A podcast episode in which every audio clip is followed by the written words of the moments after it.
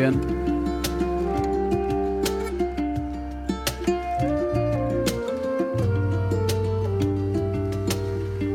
Bienvenidos.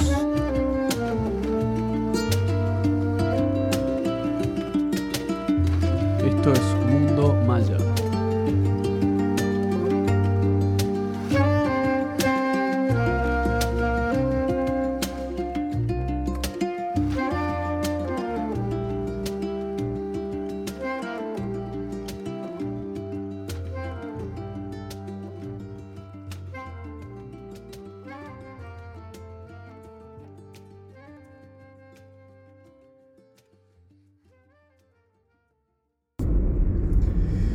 Bueno, bienvenidos a un episodio más de Mundo Maya. Acá estamos y desde el último episodio hasta este hemos arribado a México y estamos actualmente en la península de Yucatán, en el pueblo de Chichén Itzá. Así que si no saben lo que es Chichén Itzá, les recomiendo que pongan Google Chichén Itzá. Van a ver la clásica pirámide de Chichén Itzá, que es la que voy a intentar de llegar a ver hoy en el equinoccio, y si no puedo llegar hoy voy a ir mañana, pero acá estamos, camino a la pirámide de Chichén Itzá. Voy a mantenerlos actualizados en cuanto a todo lo que anda pasando. Actualmente estoy manejando, así que voy a dejar esta grabación para seguirla dentro de un poco, pero ya voy a volver a estar con ustedes. Síganme, estamos en vivo y en directo desde el Mundo Maya. Muy bien, acá seguimos transmitiendo la señal. Ahora estoy adentro del predio de Chichén Itzá. Y Chichén Itzá es una suerte de ciudadela. El monumento más importante o más conocido, famoso que tiene es el castillo, así se llama, el castillo. Así le pusieron en realidad. Y el castillo está rodeado de otras estructuras y otras pirámides un poco más chicas. El castillo es una pirámide bastante masiva, en 9 escalones, y tiene una suerte de cúpula. Es como la clásica foto de los mayas en la península de Yucatán. Ahora, ¿qué puedo decir, no? Estando acá, ¿qué es lo que me genera el estar acá realmente? Porque creo que una cosa es leer sobre el tema y otra cosa es estar en el mismo lugar. Primero lo que voy a decir es que está lleno de gente, lleno de turistas, igual que yo, supongo que soy un turista, pero lo que veo es gente que está básicamente sacándose selfies enfrente de la pirámide, no mucho más, pero bueno, me parece que está bien, ¿no? Me parece que está bien, es realmente impresionante, así que entiendo por qué vienen a ver esto. Ahora, desde mi punto de vista, yo vine a ver este lugar y lo que yo percibo estando acá, en este lugar, es que no entiendo cómo este lugar, es decir, no entiendo cómo cómo llegamos desde este lugar al día de hoy. O sea, encuentran estas ruinas. Está la pirámide, que obviamente la reconstruyeron un poco, así que está muy mantenida, está bastante bien, la mantienen todos los años, porque si no se cae abajo, obviamente, la tienen impecable. Pero no es que llegó hasta... Es el resto de los edificios están realmente cagados a palos, hay piedras tiradas por todos lados. O sea, estos edificios no creo que hayan sido estructuras que se parten al medio, ¿no? Por un terremoto. Se parten al medio por una batalla entre un grupo y otro, no lo sé. Lo que sí digo es, da la impresión de que algo sucedió, ¿no? Algo sucedió. Hay una sensación de que algo causó una especie de fin de esta civilización. Estudiando a los mayas, eventualmente llegamos a varios sitios, varios lugares que evidentemente fueron abandonados, varias ciudades, asumo que esta es una de ellas, y no hay una explicación. Más o menos en 900 después de Cristo se piensa que los mayas abandonan todas sus ciudades y no hay una explicación. Y lo que yo veo acá en estas ruinas es que no solo están abandonadas, pero alguna suerte de... están como vueltas a ordenar, ¿no? Están como ordenadas, como que las ordenaron de vuelta. Las pusieron de una serie de pedazos, las volvieron a ordenar, porque obviamente a los turistas no les gusta venir y ver todas piedras tiradas por todo el piso. Pero en realidad se nota que acá, si no fuese por la intervención de la civilización actual, lo que tendríamos son unas verdaderas ruinas, o sea, unas ruinas. Y lo que uno ve es, realmente, esta pirámide parece ser algo sacado de una película. Parece un templo monumental, que si uno se imagina la civilización de Atlantis, es exactamente lo que uno se imaginaría. Exactamente eso.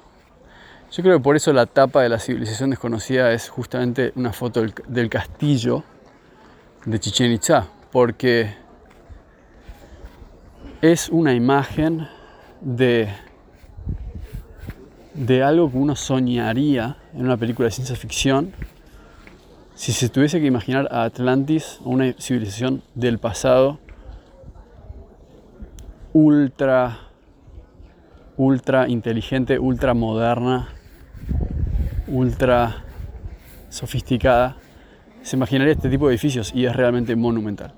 Los voy a dejar con eso por un rato. Voy a ver si en un ratito subo algo más para este capítulo, pero dentro de poco se viene una especie de juego de luces con respecto al tema que hoy es el equinoccio, o mañana es el equinoccio. Entonces la pirámide genera una especie de figura que se genera en la pirámide, la sombra del sol. Bueno, pero ya les voy a contar más de eso en un rato. Voy a ver si está ocurriendo. Vamos arriba.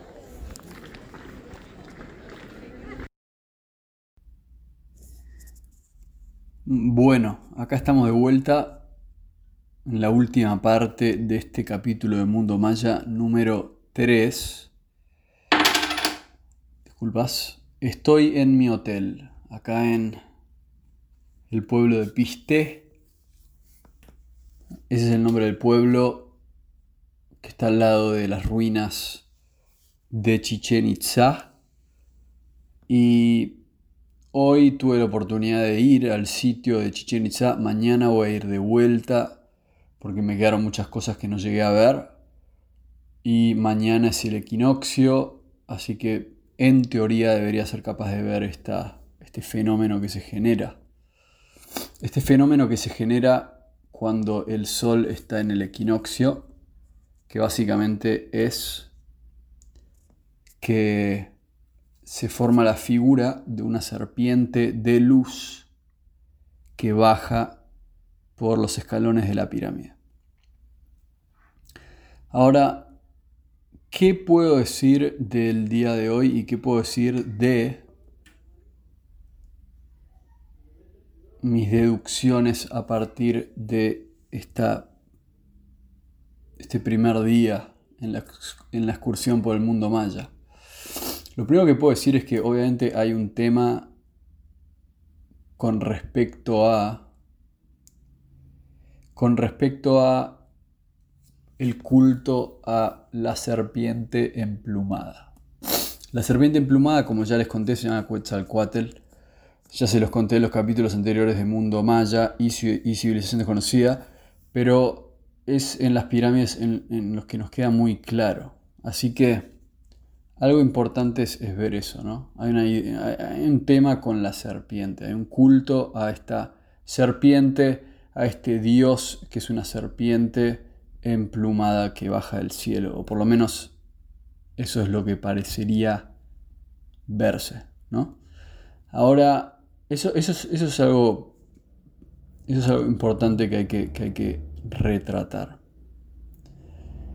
Con respecto a esa creencia se puede ver en muchas culturas acá en México, no solo en la maya. Los aztecas también tenían a Quetzalcoatl como uno de sus dioses, y los toltecas también veneraban a la serpiente emplumada, así como los olmecas y los creadores de Teotihuacán. Entonces claramente es muy común. Pero algo que me parece muy importante notar también de los mayas es que hay una similitud muy importante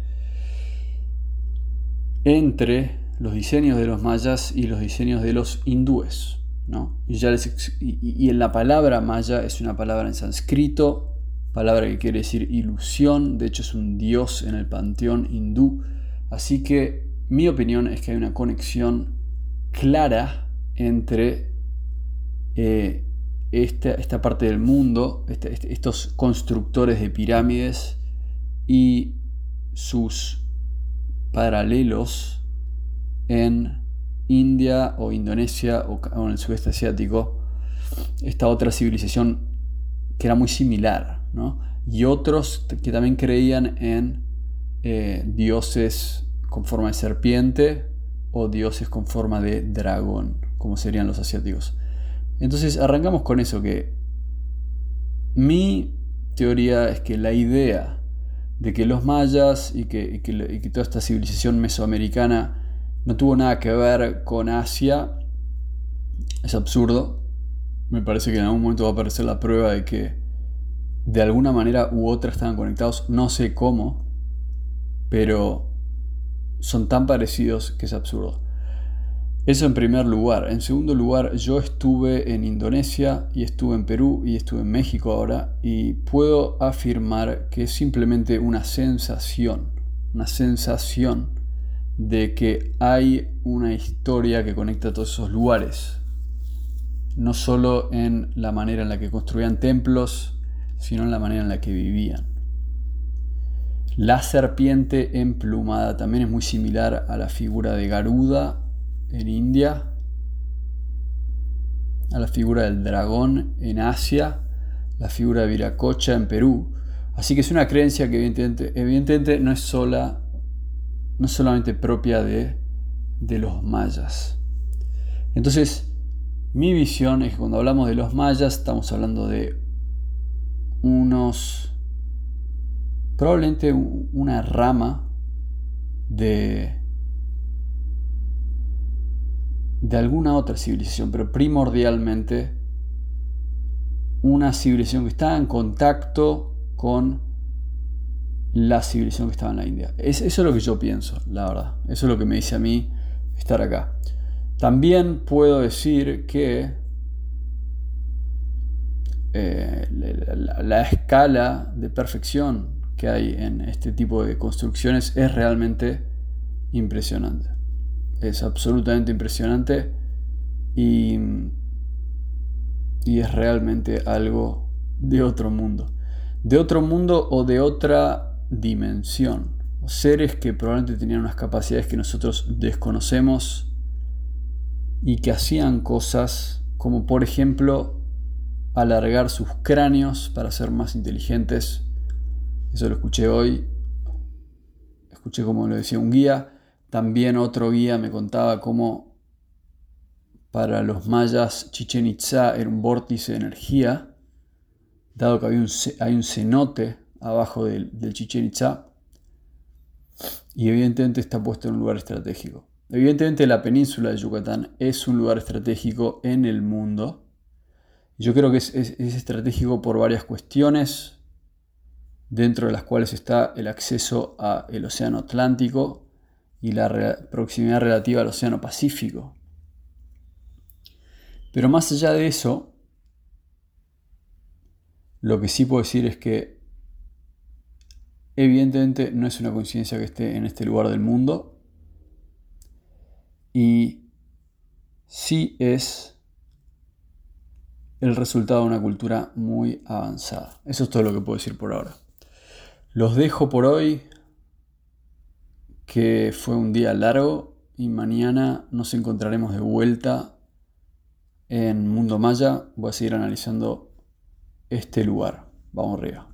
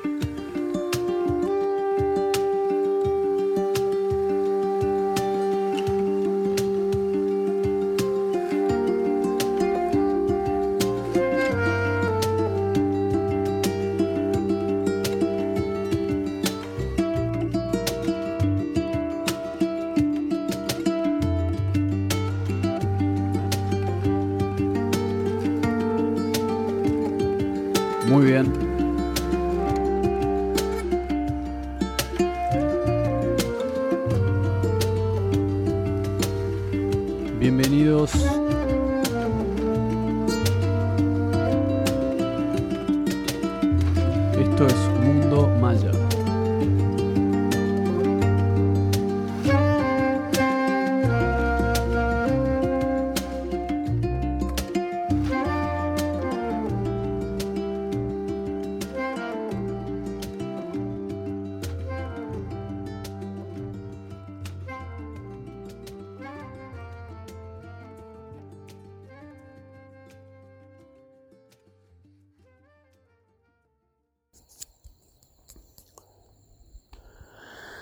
Bueno, acá estamos otra vez y la última vez que estábamos en sintonía fue en Chichén Itzá en el día del equinoccio. Eso fue ya hace 2 días y en Chichén Itzá lo que vi cuando pasó el equinoccio, que fue, en realidad fue un día antes del equinoccio, el 20 de septiembre, que se ve un fenómeno de luz que se genera en la pirámide. Básicamente el símbolo de una serpiente emplumada que cae a la tierra desde el cielo. Entonces eso es claramente lo más importante que se ve en Chichén Itzá. Para empezar, el palacio que está ahí, que es básicamente lo que se conoce como un zigurat, es una pirámide escalonada, de las cuales hay muchas en Mesopotamia, Babilonia, Sumeria, demás. Y parecerían ser plataformas desde las cuales se puede ver todo desde arriba, así que plataformas de control probablemente, y al mismo tiempo relacionadas con esta idea del descenso de los dioses a la tierra, obviamente, así que claramente puntos de control muy importantes. Hay un observatorio también en Chichén Itzá para mirar las estrellas. Y esa es la historia con Chichén Itzá. Uno de los lugares más importantes para ir a ver la cultura maya de la época en la península de Yucatán. ¿Qué puedo decir relacionado con la civilización desconocida? Bueno, más que nada, lo más notable de Chichén Itzá es, como ya dije, el simbolismo de la serpiente emplumada, que para mí es lo mismo que un dragón realmente, porque la serpiente emplumada es básicamente un dragón, y una plataforma masiva, que es la que les acabo de comentar, que es realmente diferente a cualquier otra que se encuentre en toda la península de Yucatán. Debe ser probablemente el monumento maya más llamativo, icónico, y casi perfecto, diría uno, ¿no? Y más grande. Muy interesante Chichén Itzá. Definitivamente valió la pena visitarlo y creo que es definitivamente un punto importante para mí. De vuelta, yo ya dije que ese templo tiene ADN de Atlantis, sin lugar a duda.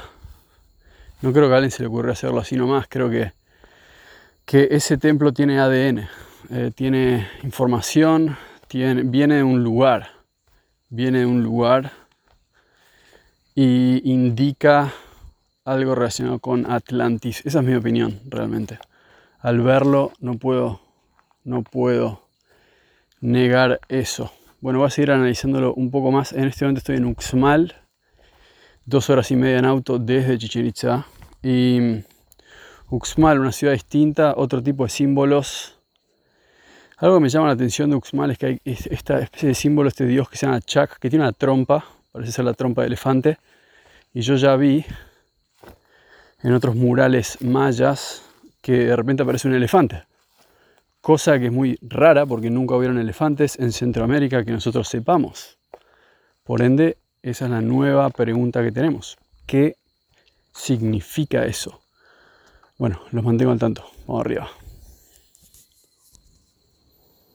Para no olvidarme también, hay que aclarar que otras cosas que me llevo de Chichén Itzá son, por ejemplo, una figura de lo que asumo que es el rey, y un símbolo del rey en pose meditativa, lo que es la posición de loto.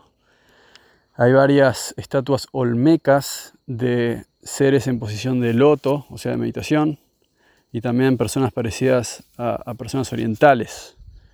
en forma de loto, en forma de meditación, obviamente relacionado al budismo, ¿no? Y creo que es más evidencia de que hay una fuerte conexión entre los mayas y el sudeste asiático, sin lugar a duda. Cada vez, en mi opinión, aparecen más evidencias. Esa figura me parece interesante. Al mismo tiempo es muy similar a la figura de Viracocha que se encuentra en Perú. Y al estar los dos en América, me parece que también es innegable que un posible contacto entre Perú y la civilización de México haya ocurrido. Me parece que civilizaciones tan avanzadas tienen que haber estado en contacto, o por lo menos haber sabido de la existencia una de la otra, por lo menos para poder comerciar. Entonces, eso es importante. La figura de el meditador que aparece en México más de una vez. En este momento estoy mirando otra figura, porque eso es lo que estamos buscando, ¿no? Como distintas figuras que se puedan observar en distintas partes del mundo, símbolos que se repiten, símbolos que están acá, están en Perú, están en la India, están en Egipto, y uno dice, bueno, si están allá, entonces, ¿qué pasó acá? Porque se ve que son los mismos arquitectos, los mismos diseñadores. A mí me parece que esta figura meditativa no puede ser una coincidencia. Me parece que los que saben de esa posición son aquellos que meditan, y son los yogis o los budistas. Cualquiera que sabe eso, sabe que eso viene de la India. Esa sabiduría viene de la India. No hay mucho que pensar con respecto a eso. Eso en primer lugar.